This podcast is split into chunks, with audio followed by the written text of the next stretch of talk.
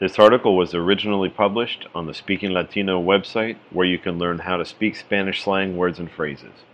The article is entitled, What is Lunfardo? Lunfardo is a term that refers to Spanish slang words and phrases used in Argentina. Lunfa is the quick way to say it. A debate exists about whether lunfardo refers to any Argentina slang or if it only applies to the original terms that began lunfardo in the late 19th and early 20th centuries. It is generally accepted that lunfardo began as a unique slang used by criminals. It spread quickly to the lower economic classes in Buenos Aires and then on to other parts of Argentina.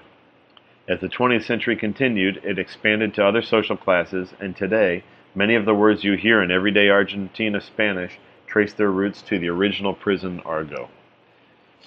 Tango is a sensual dance style where a couple dance slowly and close together developed in Argentina.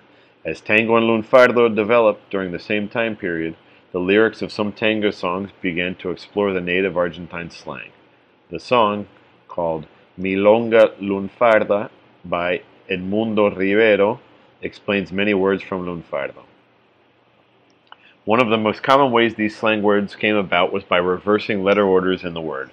This is known as bes Bestre, berre, which comes from the Spanish word for reverse, revés. So, for example, the Spanish word for coffee, café, becomes feca.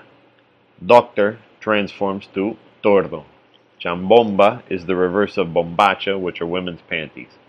Garpar is a verb meaning to pay and comes from the Spanish word pagar. Gomia is amigo or friend. Other lunfardo words that are not vesre include cana for police, afanar means to rob or steal, guita is money, and laburar is to work. For more resources to learn Argentina Spanish, visit speakinglatino.com.